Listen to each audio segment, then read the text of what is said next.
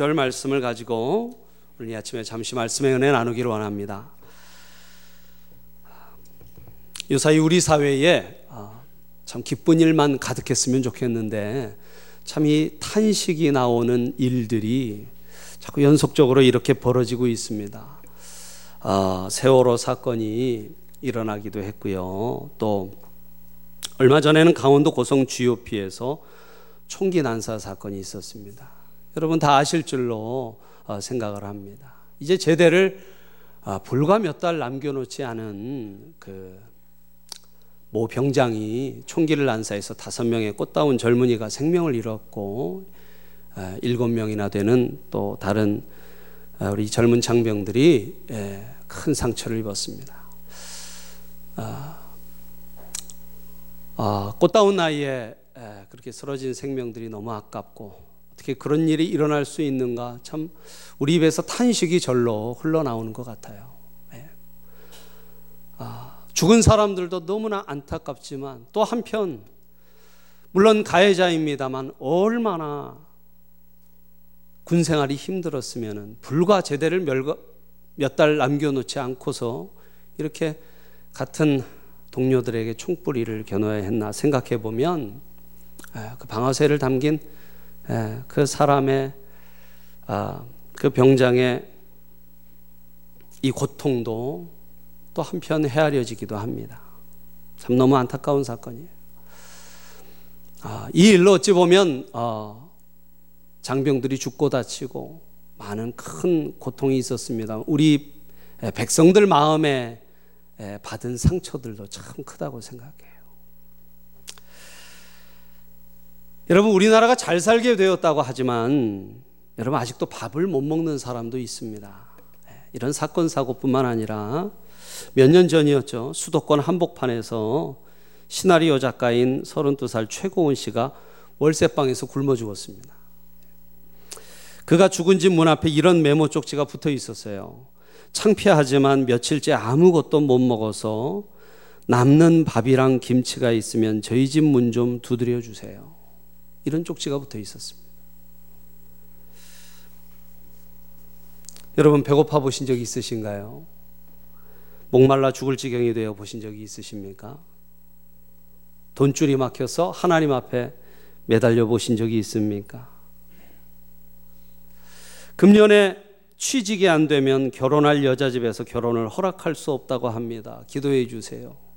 눈물을 글썽이는 청년도 봤습니다.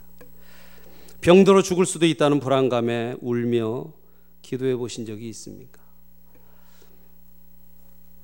여러분, 한편으로는 사회 부조리 앞에서 쏟아내는 탄식도 있어요. 지금 세월호 사건이 아직 끝나지 않았습니다. 여러분, 아직도 열한 명의 실종자가 있어요. 찾지 못하고 있습니다. 여러분, 그 유족들 마음이 어떨까요? 아직 생사도 확인할 수 없다니 얼마나 큰 고통이겠습니까? 여러분, 그 세월호 사건과 맞물려서 여러분 팔 년 전에 있었던 대구 지하철 화재 사고도 다시 좀 조명이 되고 있어요. 티비에서 한번 그 사고를 재조명하는 걸 봤는데요, 저는 정말 깜짝 놀랐습니다. 일어난 장소만 틀리지 그 일어난 모든 과정과 결과는요 세월호랑 똑같아요. 예. 근데 여러분, 그 화재 사고 유족들은요 아직도 아직도 고통 속에 삽니다. 팔 년이 지났지만 어떤 어머니가 나와서 그런 얘기를 하더라고요. 제발 내 사랑하는 아들이 어떻게 해서 죽은 것인지 진실만이라도 알려달라. 대하철, 대구 지하철 화재 사고도 너무 미스테리, 미스테리한 일들이 너무 많아요. 도대체 어떻게 내 사랑하는 가족이 저기서 죽어야만 했는지 정확한 이유를 모르고 있다. 여러분, 우리 삶 속에는 참 많은 탄식이 있습니다. 모든 인간에게 탄식이 있고 때로는 극한의 탄식을 토할 때가 있어요. 죄를 떨쳐버릴 수 없어 몸부림치는 영적인 탄식이 있습니다. 마음의 짐을 털어낼 수 없어서 아파하는 탄식도 있고요. 질병으로, 경제 문제로, 사람 관계가 힘들어 괴로워하는 탄식도 있습니다. 어쩌면 우리가 사는 이 땅은 탄식하는 것 같기도 해요. 인간 누구에게나 깊은 탄식이 있어요. 아마 이 자리에 앉으신 우리 성도님들 마음속에도 형언할 수 없는 탄식을 가지신 분들이 계실 거라고 생각을 합니다. 여러분, 오늘 우리가 읽은 본문 시편 십삼 편은 이 탄식의 땅에서 우리 그리스도인들은 어떻게 기도하고 어떻게 믿음을 유지해 나가고 어떻게 살아야 하는가를 우리에게 보여주는 귀한 하나님의 말씀이에요. 여러분, 오늘 이 말씀 속에서 탄식이 가득한, 가득한 여러분 삶 속에 하나님 주시는 위로와 은혜가 있기를 축복합니다. 본문은 여섯 절밖에 안 되는 짧은 시예요. 그러나 이 여섯 절 안에 아주 극적인 반전이 있습니다. 일 절, 이 절은 아주 극한의 탄식이 있어요. 깊은 탄식이 있어요. 그리고 오, 육 절에는 또 최고의 찬양으로 내용이 갑자기 바뀌어집니다.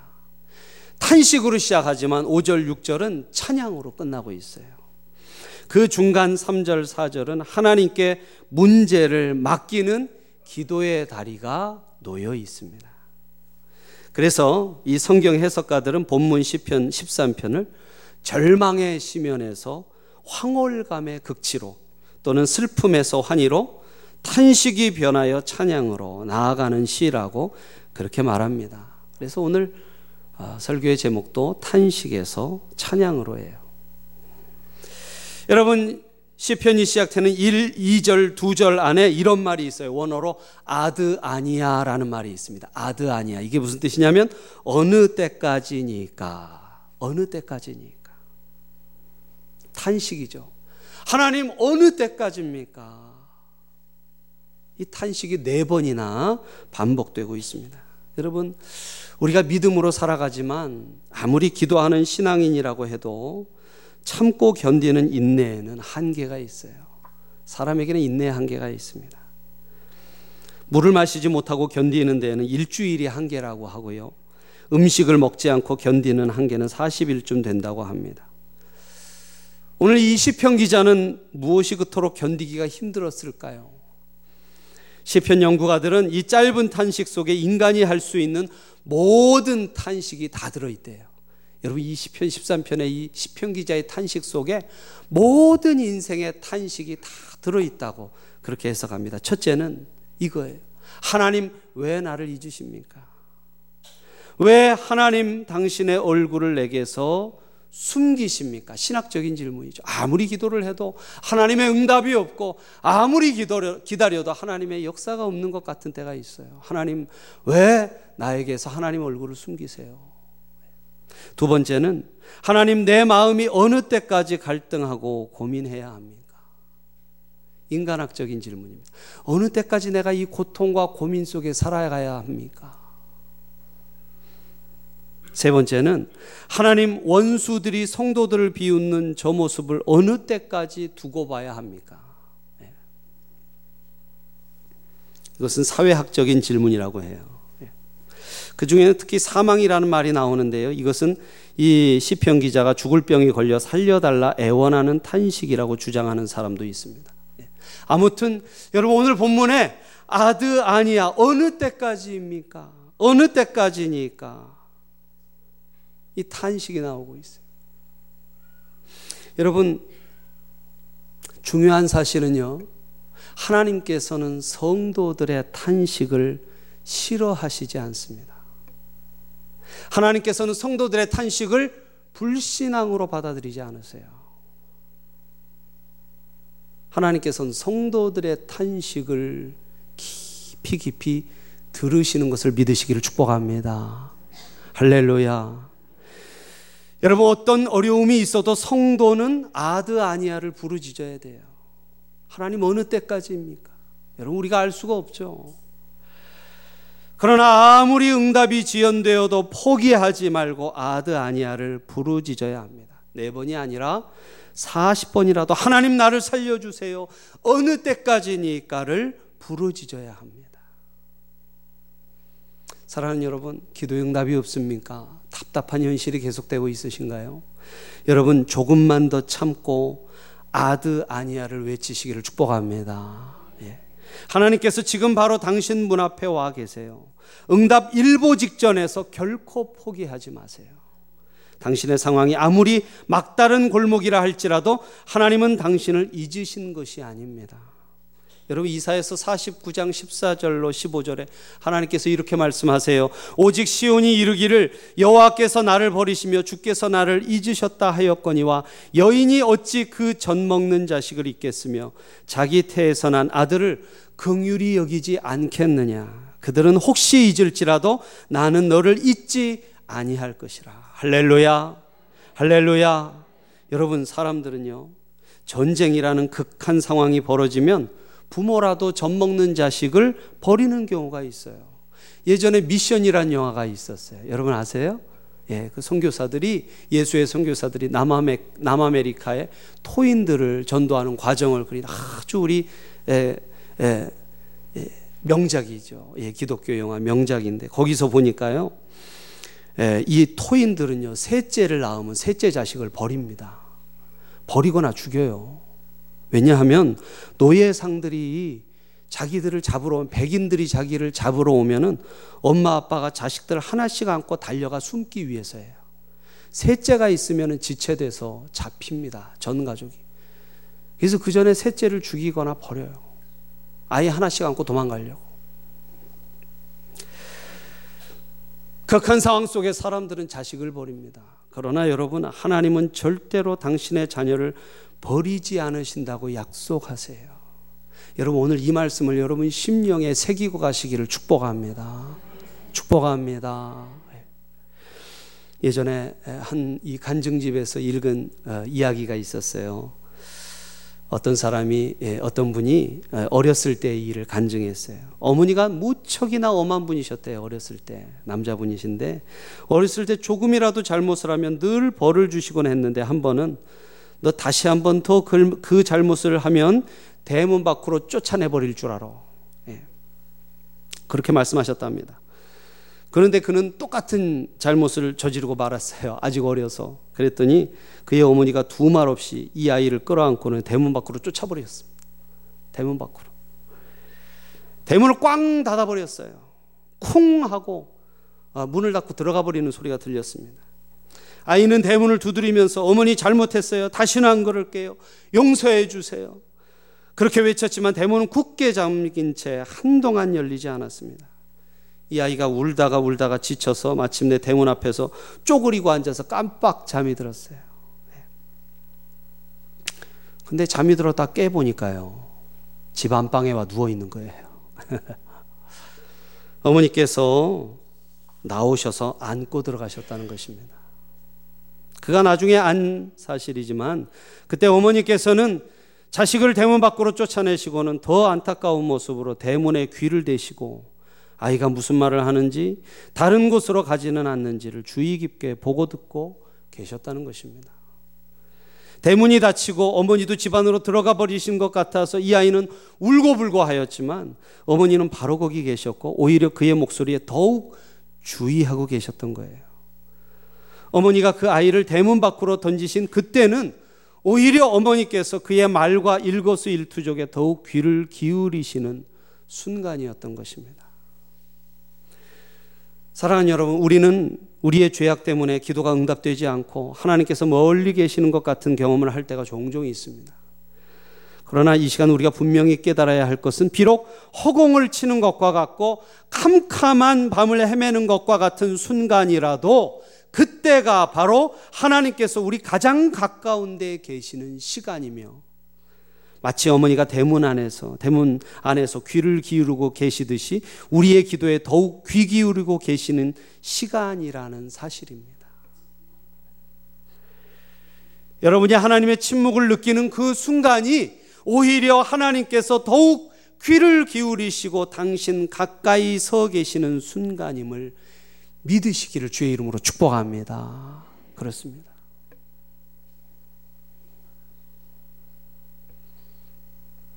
시편 기자는 이어지는 삼 절, 사 절에서요 두렵건대 라는 말을 두 번이나 반복해요. 예. 여러분, 성경은요 참 많은 주의 말씀들을 기록했기 때문에요 중요한 거 한 번 기록합니다. 근데 두 번 이상 기록하면 너무나 중요한 거예요.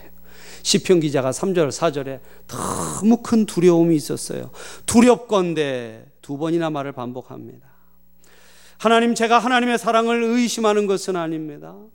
하나님의 응답을 의심하는 것도 아니에요. 비록 하나님의 계획과 뜻에 의하여 정확한 때에 응답해 주실 것을 믿지만 너무 그 응답이 지체될 때에 저는 두 가지 두려움이 있어요.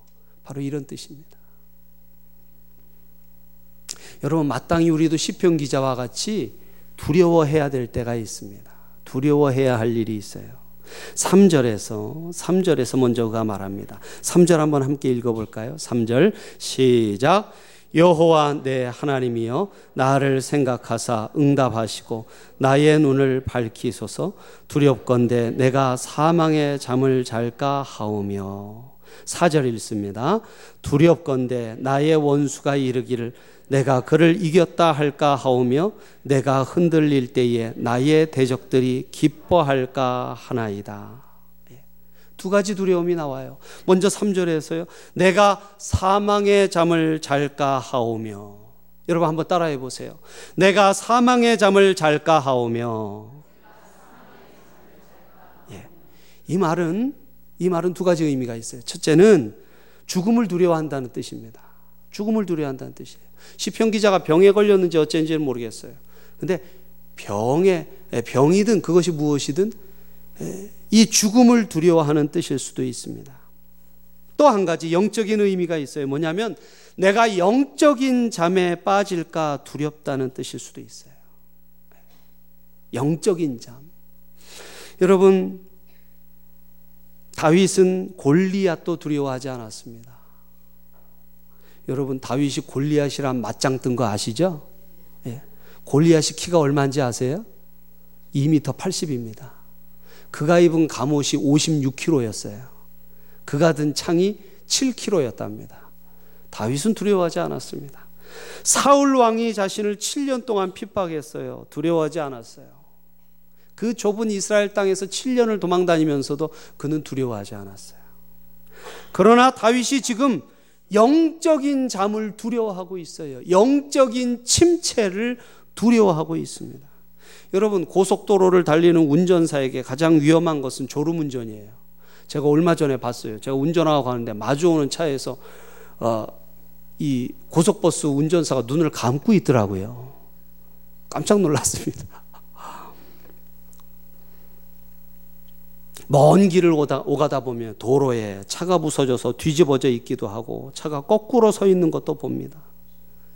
잠이 얼마나 무서워요.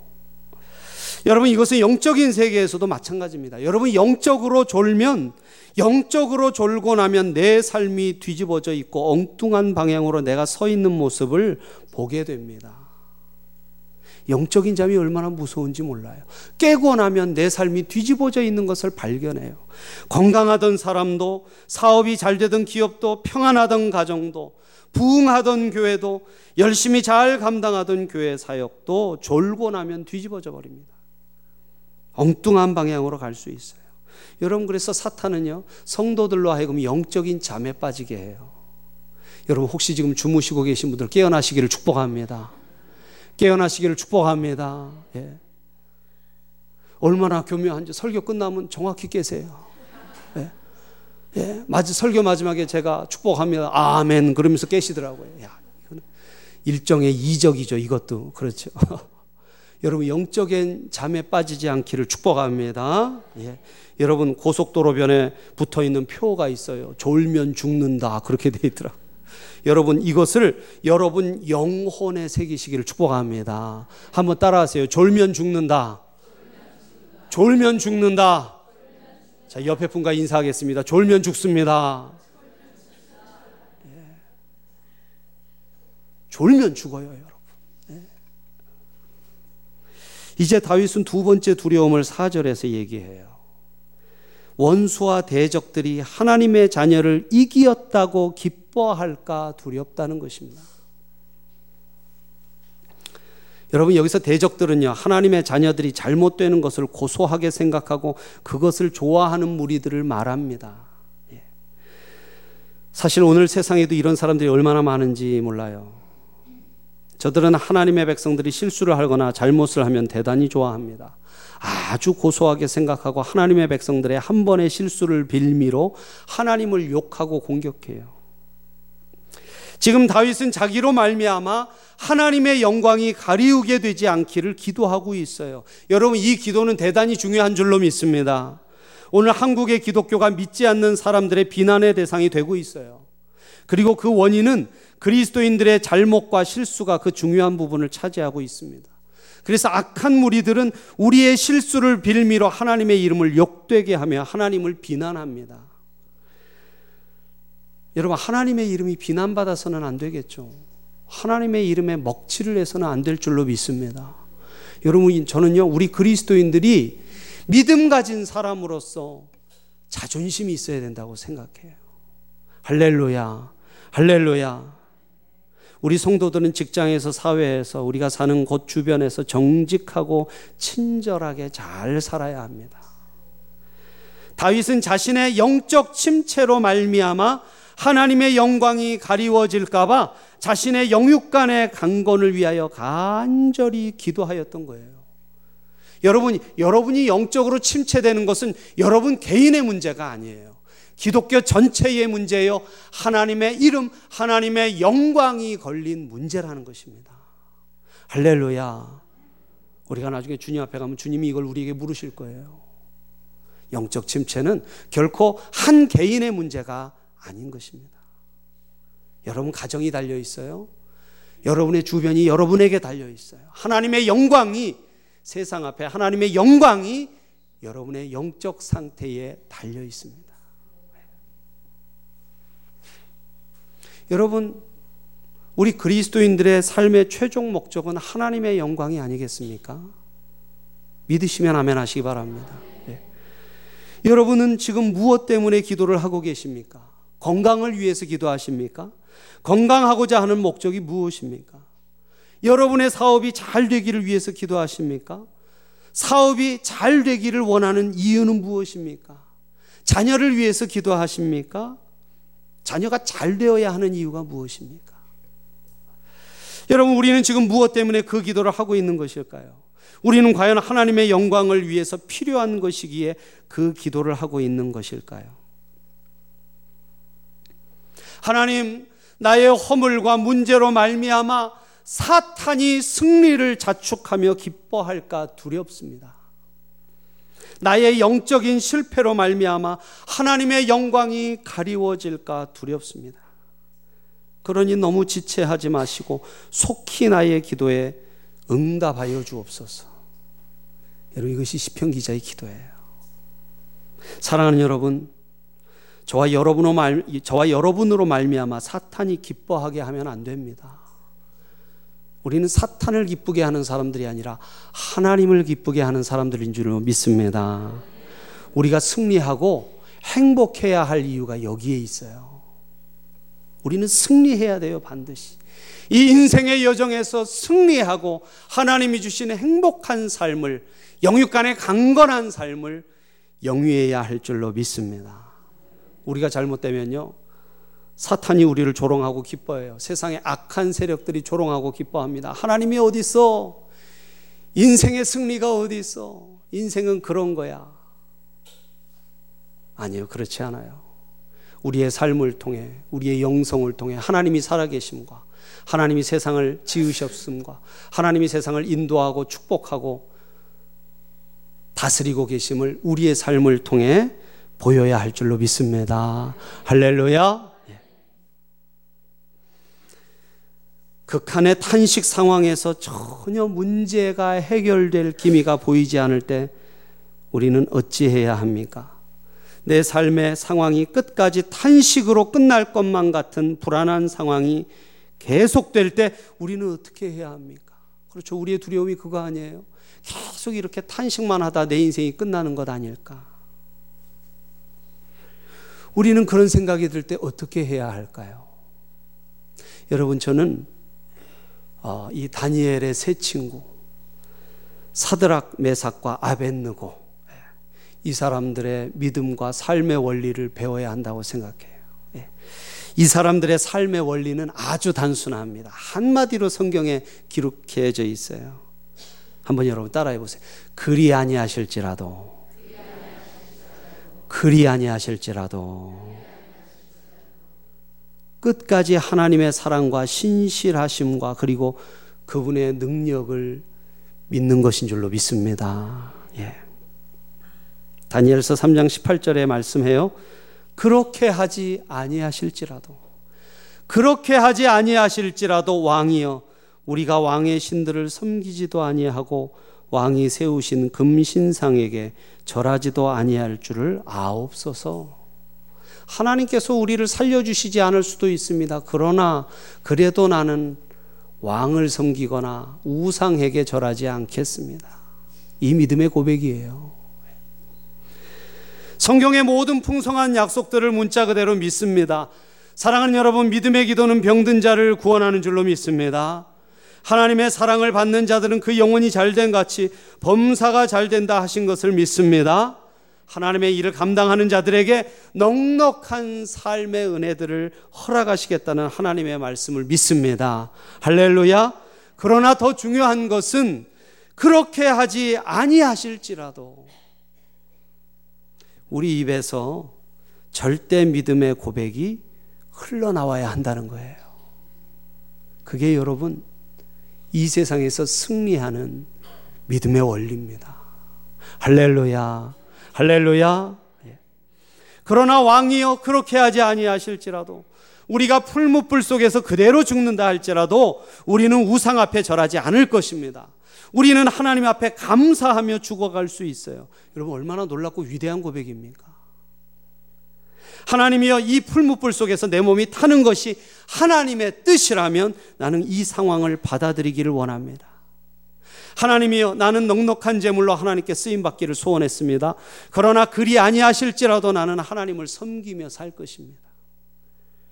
내가 이 가난 중에 살면서도 낙심치 않고 감사하며 고결한 신앙을 유지한, 유지하는 여유 있는 삶의 태도를 나타내는 것이 하나님의 뜻이라면 부자 되기를 원하지 아니하고 가난한 중에 주를 섬기겠나이다. 하나님, 이 침상에서요 병으로 죽는 것이 하나님의 뜻이라면 이 투병 생활 중에서 나의 신앙이 드러날 수 있기를 원합니다. 그렇게 하지 아니하실지라도. 하나님을 향하여 절대 믿음을 가졌던 이 세 청년을 하나님이 외면하셨나요? 아닙니다. 하나님은 세 청년의 세 청년이 풀무불에 던져지자마자 하나님도 같이 뛰어들어 그들을 껴안고 구원하신 줄로 믿습니다. 세 청년은 머리털 하나 상하지 않고 보호를 받았어요. 너는 두려워하지 말라. 내가 너를 구속하였고 내가 너를 지명하여 불렀나니 너는 내 것이라. 네가 물 가운데 지날 때에 내가 너와 함께 할 것이라. 강을 건널 때에 물이 너를 침몰하지 못할 것이며 네가 불 가운데로 지날 때에 타지도 아니할 것이요 불꽃이 너를 사르지도 못하리니. 이사야 선지자가 미리 이 말씀으로 예언해서 약속했어요. 결코 헛되지 않았습니다. 이 세 청년의 신앙이 가져온 복은 여기에 머물지 않았어요. 느부갓네살 왕, 당시의 바벨론 왕이 회개하여 하나님의 능력에 굴복하고 하나님을 찬양하기 시작합니다. 다니엘서 삼 장 이십팔 절에 이방 왕이 아름다운 신앙 고백들인 것을 들어보세요. 사드락과 메삭과 아벳느고의 하나님을 찬송할지로다. 그가 그의 천사를 보내사 자기를 의뢰하고 다른 신을 섬기지 아니하며 그에게 절하지 아니한 종들을 구원하셨도다. 할렐루야. 하나님을 믿지 않던 이방 왕의 고백이에요. 여러분, 오늘 본문 오 절 육 절에서도 마찬가지입니다. 다윗이 하나님의 영광만을 위하여 기도했을 때 놀라운 일이 벌어졌어요. 여러분, 그의 인생에 너무나 탄식이 나오는 여러 가지 상황들이 많았어요. 너무나 힘들고 고통스러운 인생의 길이 많았어요. 그러나 그는 삼 절 사 절에 하나님의 영광만을 위해서 기도해요. 그러자 놀라운 일이 벌어졌습니다. 그토록 깊은 탄식에 빠졌던 다윗의 입에서 하나님을 찬양하는 노래가 터져나왔어요. 예전에 성경 공부하는데 어떤 분이 그러더라고요. 다윗은 너무 변덕이 심하다. 일, 이 절에서 그렇게 죽겠다고 그러더니 오 절, 육 절에서는 또 할렐루야 찬양하고, 이 사람은 정신적으로 문제가 있다. 여러분, 이것은 정신적인 문제가 아니에요. 일, 이 절부터 오, 육 절까지 어느 정도의 간격이 있었는지 우리는 모릅니다. 여러분, 그에게 모든 문제가 해결되었기 때문일까요? 그렇지 않습니다. 모든 문제 그대로 있었어요. 문제야 해결되든 안 되든 이제 다윗은 하나님 주신 은혜로 영안이 열렸어요. 영적인 눈이 열렸어요. 자신의 마음이 변했어요. 하나님을 만났습니다. 하나님 만나고 보니 그의 입에서 찬양이 터져 나왔어요. 답답하던 그의 마음이 활짝 열렸어요. 모호하게 보이던 것들이 선명하게 보여요. 이 세상은 하나님이 지으셨어요. 하나님이 인도하고 계세요. 하나님이 승리하실 것입니다. 이것을 알고 믿고 어떻게 찬양하지 않을 수 있었겠어요? 할렐루야, 할렐루야. 슬픔이 변하여 기쁨이 되었습니다. 그 두려움이 변하여 내 기도가 되었고, 전날의 한숨 변하여 그의 노래가 되었어요. 탄식이 변하여 찬양이 되었습니다. 그래서 오 절 육 절 그는 이렇게 노래합니다. 나는 오직 주의 사랑을 의지하여 싸우니 나의 마음은 주의 구원을 기뻐하리이다. 내가 여호와를 찬송하리니 이는 주께서 내게 은덕을 베푸심이로다.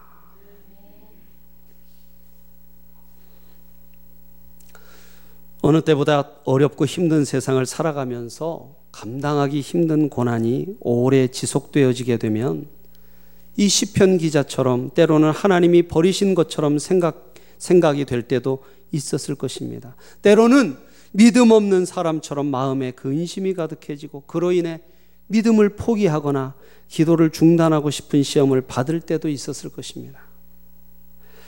오늘 성경의 시편 기자도 어느 때 가서야 종식될지 모르는 절망적인 상황에서 자기를 잊으시며 숨어 계신다고 오해를 할 정도로 약한 모습을 보이기도 해요.